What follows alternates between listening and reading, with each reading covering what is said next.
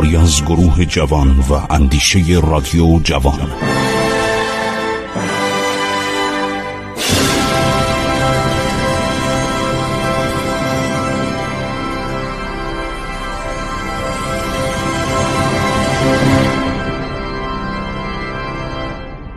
بسم الله الرحمن الرحیم. شنوندگان عزیز رادیو جوان من خسرو معتزد هستم. به شما سلام می‌گویم.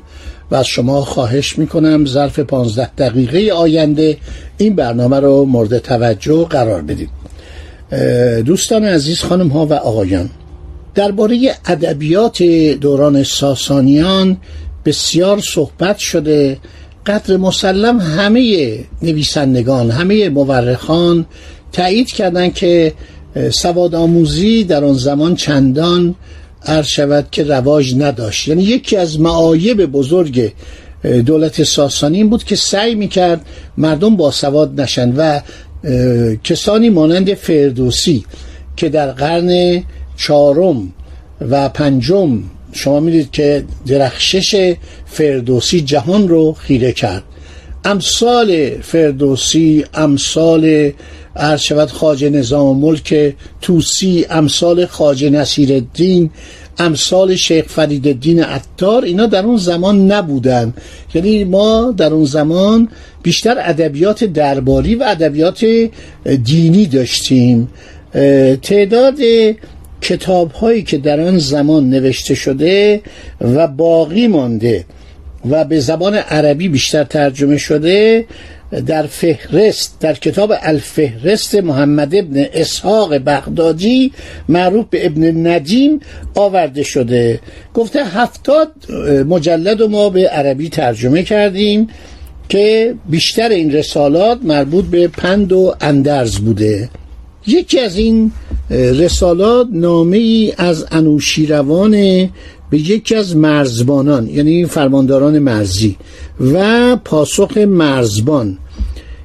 اینوستراتزوف محقق روسی در کتاب تتبعات ساسانی درباره نام و عنوان برخی از این کتاب ها یک مسائلی رو عرضه کرده پژوهش کرده مطالعه کرده.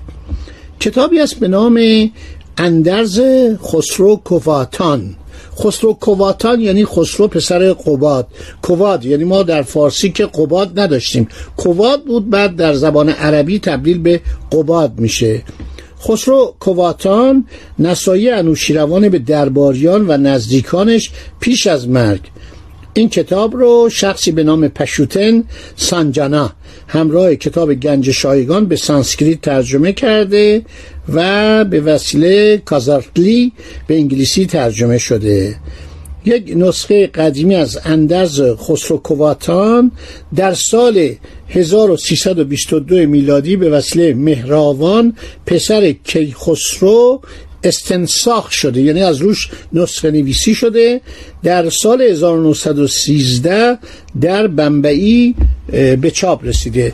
اندرز خسرو کواتان اندرزهایی است که انوشیروان پیش از آن که زندگی رو بدرود بگوید به ملت خود داده است.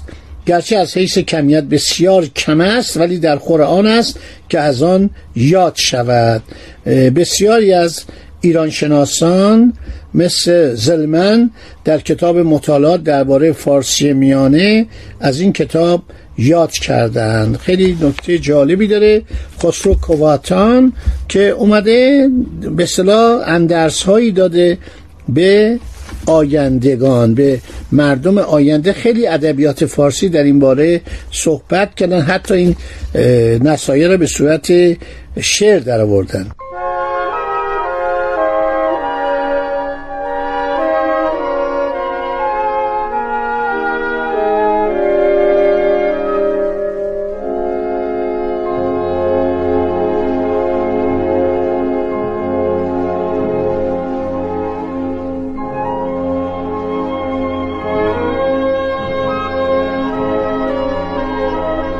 کتاب کارنامک یا کارنامج یک کتاب دیگه که سرگذشت عرض شود انوشیروان مانند کارنامک اردشیر پاپکان.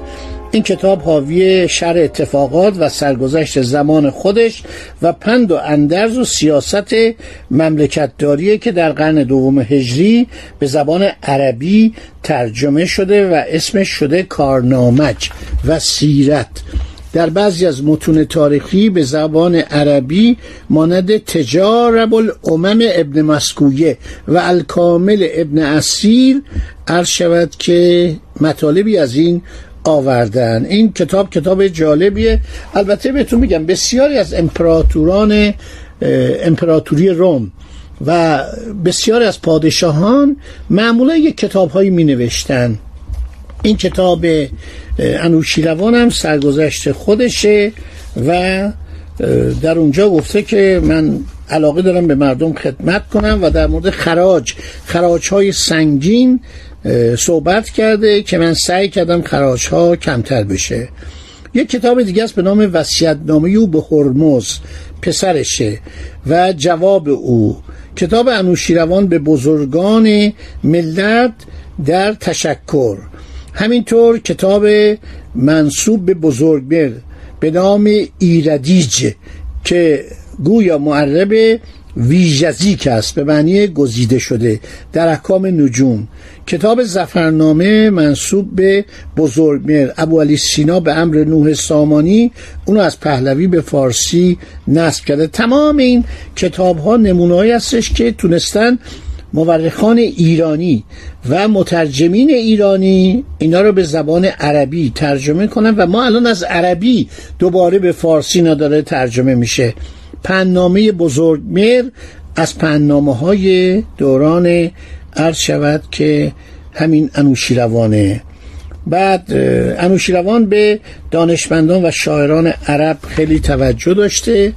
عباس اقبال آشتیانی میگه عجیب زید به واسطه مهارت در انشای زبانهای عربی و فارسی و هنر شعرگویی به انوشیروان معرفی میشه و خیلی مرتوجه میشه. ما غالبا اینو میفرسته پهلوی منظر ابن نعمان پادشاه هیره و امپراتور روم که امپراتور روم شخصیت های مختلفی بودن و از این شخص که عربی می‌دونسته و سایر زبان ها می‌دونسته میفرسته به اونها.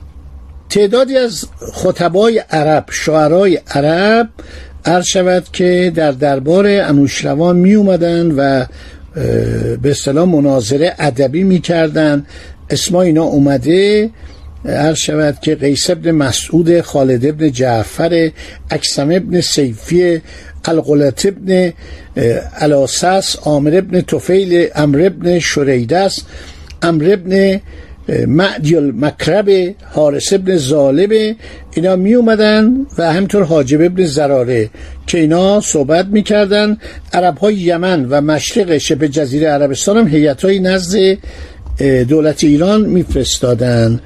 مسائل مختلفی در این کتاب های مختلف مثل مجموعه مقالات عباس اقبال مثل تبری جل چهارم مثل تمدن اسلام جورجی زیدان. شما این مطالب می‌تونید در اونا پیدا کنید. بسیاری از شعرهای عرب می اومدن رابطه ما با عرب خیلی دوستانه بوده و رفت آمد داشتیم. اغلب اینها به دیدن عرض شود پایتخت ایران می اومدن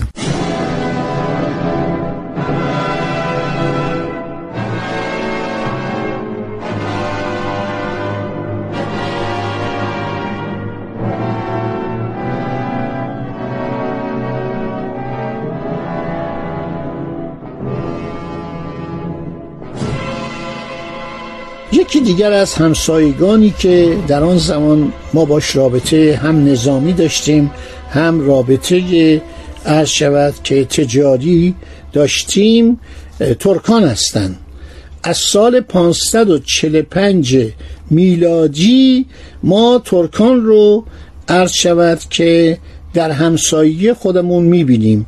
در قسمت های شرقی ایران سال 545 میلادی یکی از اینها عرض شود که بومین نام داشته که به عنوان ایلخان یعنی رئیس ایل و سرزمین آمده. در سال 555 میلادی بر سراسر ماورای سیهون سیهون کجا؟ سیردریا. آن سوی عرض شود که ماورانر یعنی پایان ماورانر که ترکستان شروع می شد به اونجا می‌گفتن رود سیهون که ما می‌گفتیم سیردریا. این آقای عرض شود که بومین بر سراسر ماورا سیهون دست پیدا می‌کنه تماس ترکان و ایران در تاریخ ساسانی به سب می‌رسه. در روزگار فرمانروایی بومین برادر کوچکش اسمی خاقان معموریت حمله به باختر رو پیدا می‌کنه.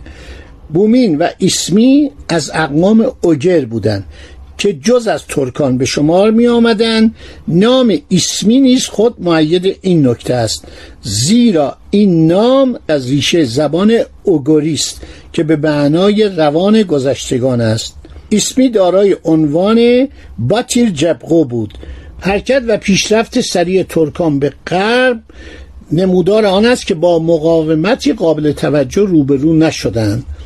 به سال 555 میلادی اسمی با سپاه خود به دریای غربی راه یافت. این دریای غربی همان دریای خزره که در اوستا ازش به عنوان فراخ کرد یاد می‌کردن. در زمان ساسانیان بهش می‌گفتن دریای ورکانه یا هیرکانیا یعنی دریای گرگان. و بعد یونانیان از قدیم به این دریا می‌گفتن کاسپی. کلمه کاسپی که الان در تمام جغرافیای دنیا به جز دولت روسیه و بعضی از کشورهای ساحلی دریای خزر بهش اطلاق میشه کاسپیان. شما تمام نقشه دنیا رو میگن کاسپیان.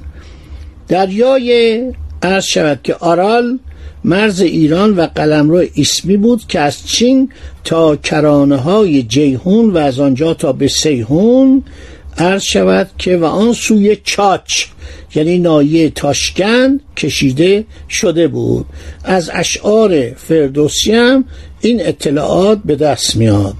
به سال 555 میلادی مرز از شمال تاشکن و سیردریا تا آمودریا آموی دریا یعنی جیهون و کرانه های جنوبی دریای آرال میگذشت. سغد و بخارا در این روزگار به تصرف حیاتله در آمده بود.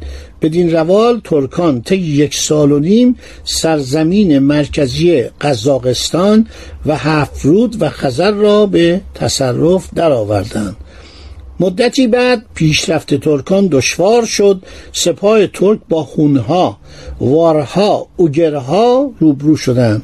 در سال 558 میلادی این اقوام از ترکان شکست یافتند و فاتحان به کرانه های رود ولگار رسیدند. وارها که از برابر ترکان گریختند بعدها به شمال قفقاز آمدند و به صورت قوم آوار شناخته شدند. هنوز هم در داغستان قفقاز سکنا دارند. خب دوستان برنامه این ساعت ما هم تمام شد. الله در برنامه آینده باز هم خواهیم گفت. دیگه الان مطالب مربوط به انوشیروان تمام شده. همه رو گفتم. هر آنچه که می‌توانستم به عرضتون رسوندم و انوشیروان بازم در حال جنگ با دولت عرض شود. روم بودن که به ایران حمله می‌کردن. اینا آروم نبودن راحتی نداشتن. یعنی همسایگان همیشه در حال تعرض به ایران بودن. خدا نگهدارشون.